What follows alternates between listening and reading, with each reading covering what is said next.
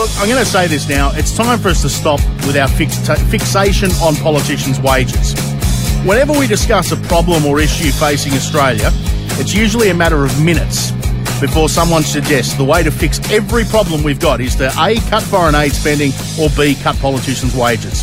Now, I'm sick to death of repeating how little our foreign aid budget is in the overall scheme of things, and that's despite my calls last night for a three year moratorium. So I'm not going to say any more about that.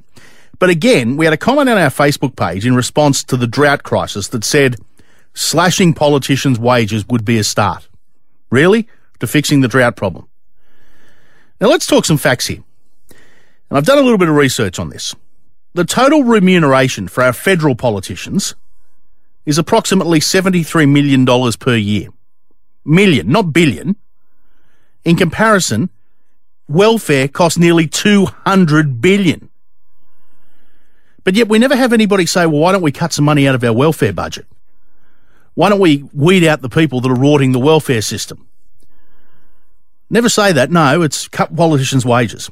Now, if we're generous and assume that state and ter- territory politicians cost us about the same as our federal counterparts, and, and let me put this in perspective. That $73 million includes all of their so-called perks and allowances and all of that. It's not just their wage.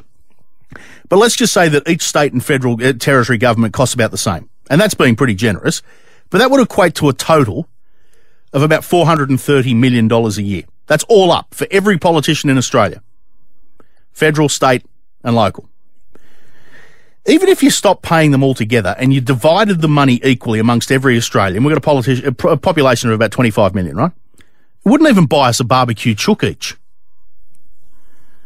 So I get that everyone's angry about the response to the drought, albeit often misdirected.